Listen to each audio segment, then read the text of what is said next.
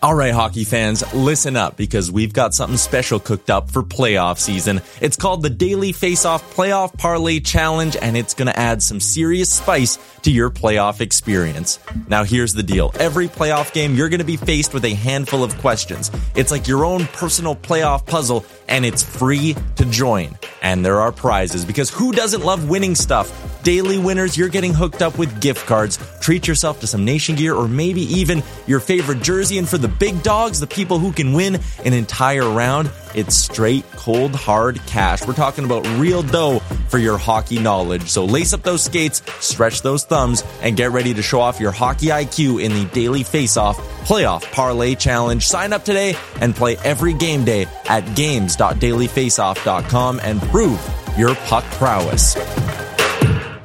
Hey, everybody, this is John Scott, former N H L player, trying something new today. I'm doing a podcast, first one of my life. Why not give it a shot?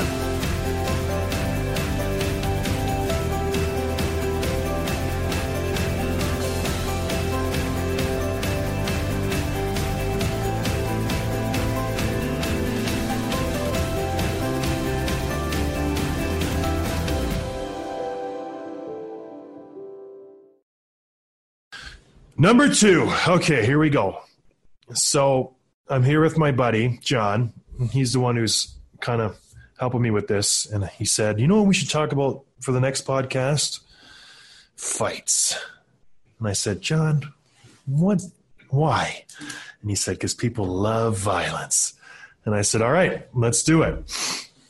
So we're going to talk about fights today. I've been in a few. I've watched a lot of fights. I enjoy fighting when I'm in the act. I don't enjoy the build up to a fight. Let's start there, I guess.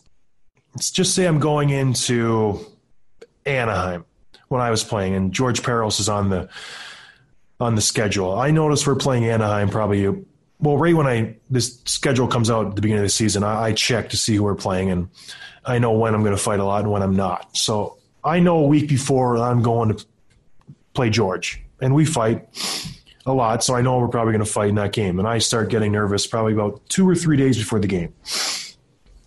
I start watching all of his fights. I try to see how he grabs on. I see if he throws a left jab first. I see if he throws a punch right away or likes to just grab on and get his grip. I just see everything I try to see, and I try to learn, excuse me, what he does before the fight. And I'm sure he does the same for me, but it just, um, it was my way of kind of preparing for a fight. And I know a lot of guys don't like to watch video. A lot of guys, whatever. I probably have told guys I don't watch video because I don't want to seem like I'm scared, but no, I would research every guy I went and fought just because I don't know, you'd be stupid not to. It's there. Why not just do it?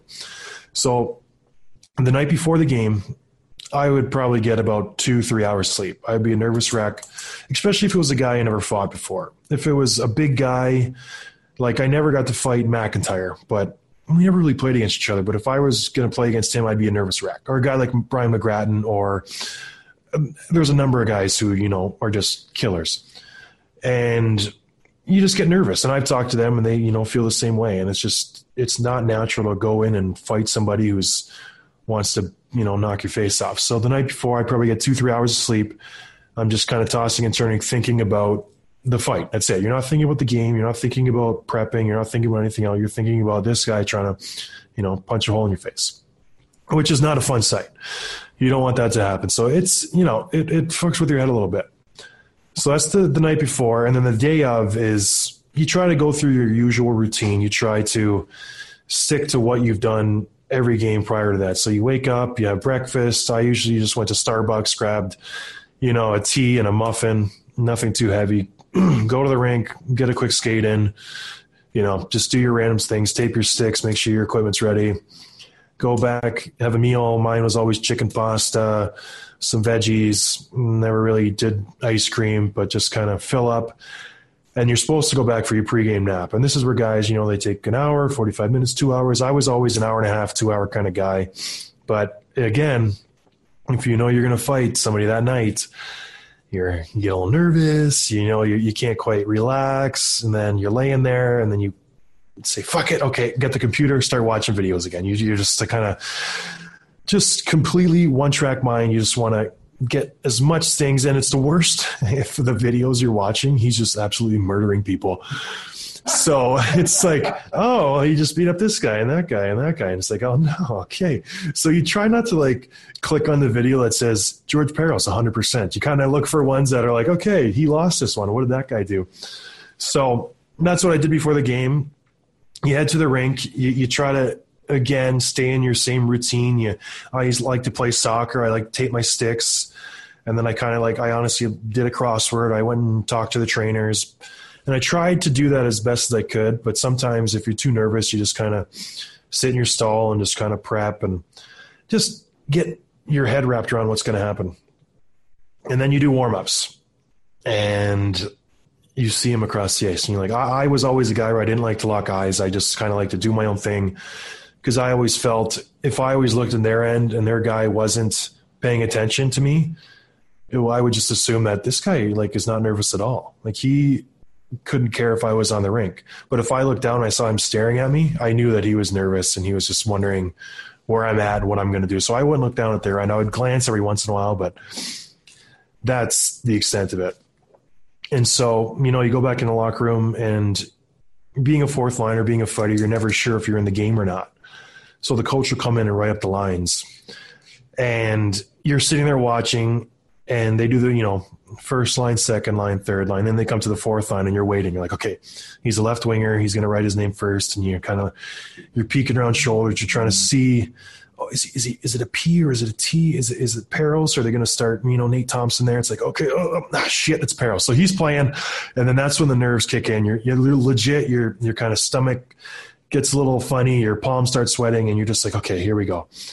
Like, let's do this. And I would just stew, and I wouldn't talk to anybody. Usually I'm kind of chit-chatty, happy-go-lucky, you know, joking around. If I was playing a team where I know I could just beat the guy up or I wasn't nervous about it. But if it was a guy, again, who I was unsure of, I would just be completely silent. My face probably looked like I, you know, just jumped out of a glass of milk because it was so white. And I probably just like I was going to barf.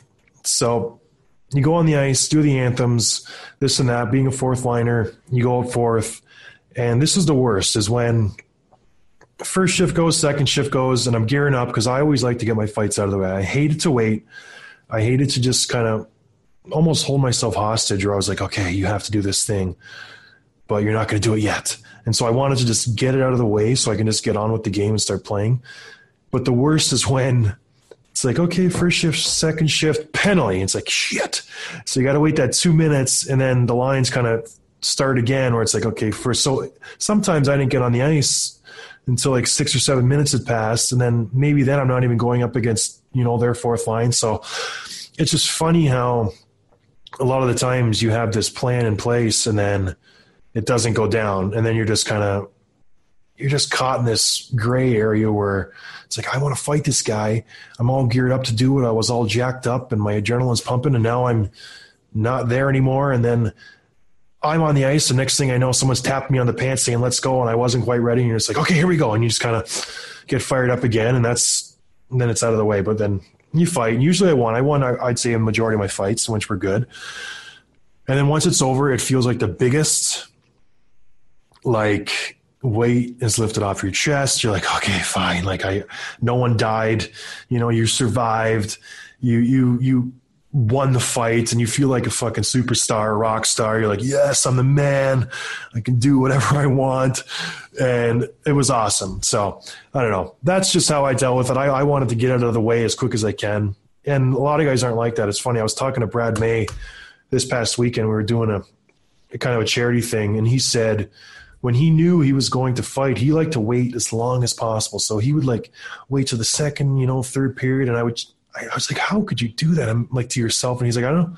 That's just how I like to do it. And I was like, you're crazy. Cause I, I, I had to get out of the way as quick as possible. The music, it's funny. I, I went through stages. When I first started fighting, I was a big, like, Korn and Limp Bizkit and like all these like heavy metal bands. Like, um, God, who's that band that I, anyways, some other guy, and I would just get all gunned up and like almost crazy. But then as I got older, I started to like just listen to Tragically Hip and try to calm myself down, because I would be so like, like fucking like out of it, or I couldn't even focus on anything else. I'm just like, oh, I want to go to fight. I want to get it over with.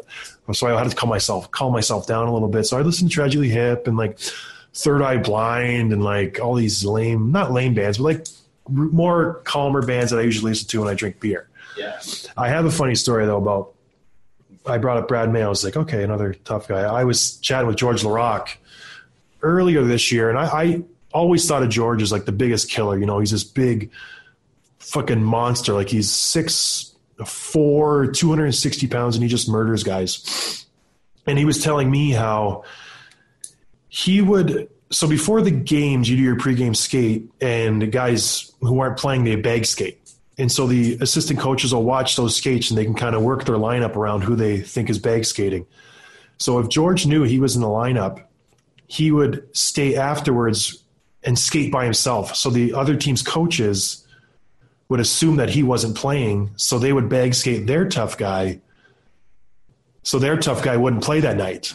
And George kind of worked it like that, where he would just, you know, skate for five, ten minutes, just enough to make it seem like he wasn't playing. So the other team, oh, we're not going to dress John Scott tonight because, you know, George is bag skating, so George isn't going to play, so we don't need John.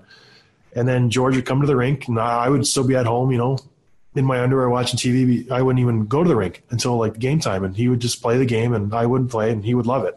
Um, there was a few guys who I didn't want – I wanted to fight who I never fought. Brian McGratton was one. He was a big, tough guy. I asked him, you know, a couple of times. It just never worked out because he was one of the tougher guys during my time. Um, there was a couple little pests who I wanted to fight. Like my – I played with him in Buffalo, Pat Coletta. I um, always wanted to fight him just because he was a little weasel when I played against him. And one time I asked him, I was like, let's go. He's like, yeah, let's go, let's go. And I dropped my gloves, and he just kind of skated away. And I felt like no. a, such an asshole.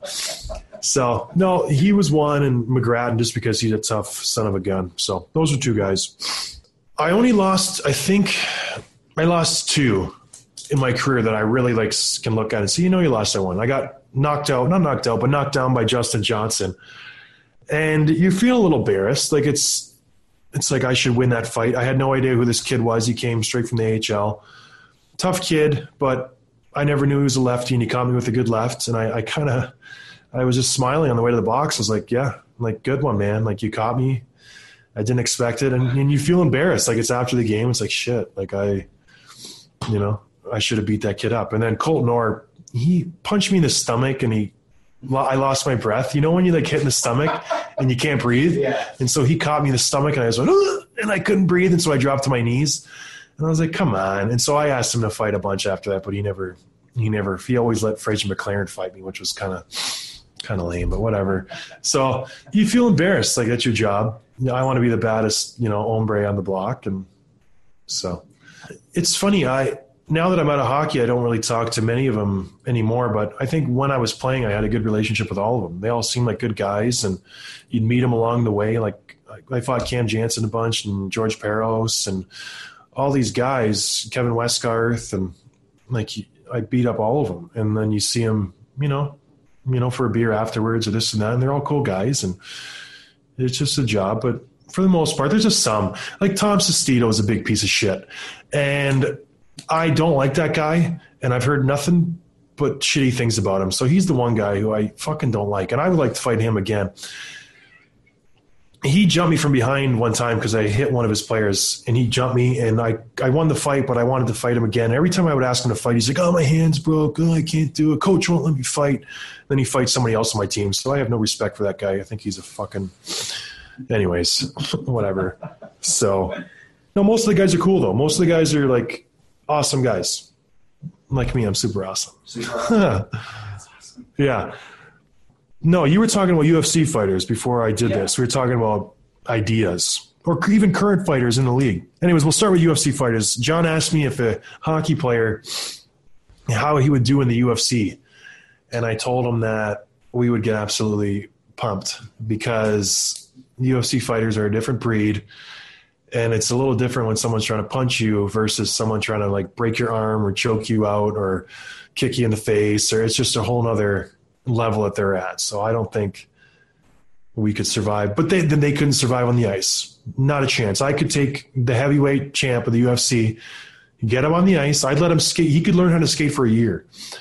and I would still fucking mop floor with that guy, without a doubt. Like, without a doubt in my mind, it would, it would be, wouldn't even be a contest. So there's just different, uh, you know, there's different arenas, so to speak.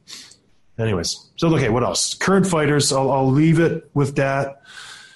The guys who I think are the best fighters in the league, um, it's tough. You know, fighting has changed. There's not the, the I guess the, the the scariest guy out there is Ryan Reeves, but I think he's an honest fighter. I think he's super strong, and I think his strength is kind of what makes him a boring fighter these days, just because – and the same thing happened with LaRocque, because they were so strong where they would throw a punch and they wouldn't connect, but everyone would fall down after that. And I don't know if that's by design or if that's just because he's so strong, but it's a super boring fight to watch because he throws one or two big punches and none of them connect. And everyone falls to the ice, and everyone's like, oh, my goodness, Ryan Reeves won the fight. He's such a killer. But, like, he hasn't punched anyone in the face for probably a year and a half. So I like the guy. I think he's an awesome fighter. I fought him once. We never really got going again. We fell down. And I think he's the toughest guy in the league right now. I don't think anybody wants to mess with him. But I, I just wish he would maybe take a little bit off his punches and focus a little more on trying to connect. Because I don't know, when I was playing, I went for quantity, not quality. Or no, excuse me, quality, not quantity. I, I didn't throw one hundred punches. I tried to throw ten and try to land seven. I, I wasn't the kind of guy who did a lot of punches for show and punch air and punch shoulder pads and punch helmets. I thought that was kind of stupid. So, I don't know, if you watch my fights, uh, I, I tend to throw less just so I can maybe try to hit more. Anyways. You know, there's Ryan Reeves, and Matt Martin's always game, and he's a scrapper, and Michael Haley's a, a fucking warrior. He's he was in San Jose for a while. He was in the island for a while. He's in Florida now. He's he's getting some good minutes, and he's scrapping. I like watching him scrap, and obviously Cody McLeod's been around. I, I think I fought him. I can't remember. But, yeah, those guys are probably the the guys who are, you know, the last tough guys in the league. Then you get into the kind of the – the guys who can scrap but are good players. And, you know, the Wayne Simmons from Philly, he's a tough kid. Even Kevin Viexa, he's just been knocking guys out this year.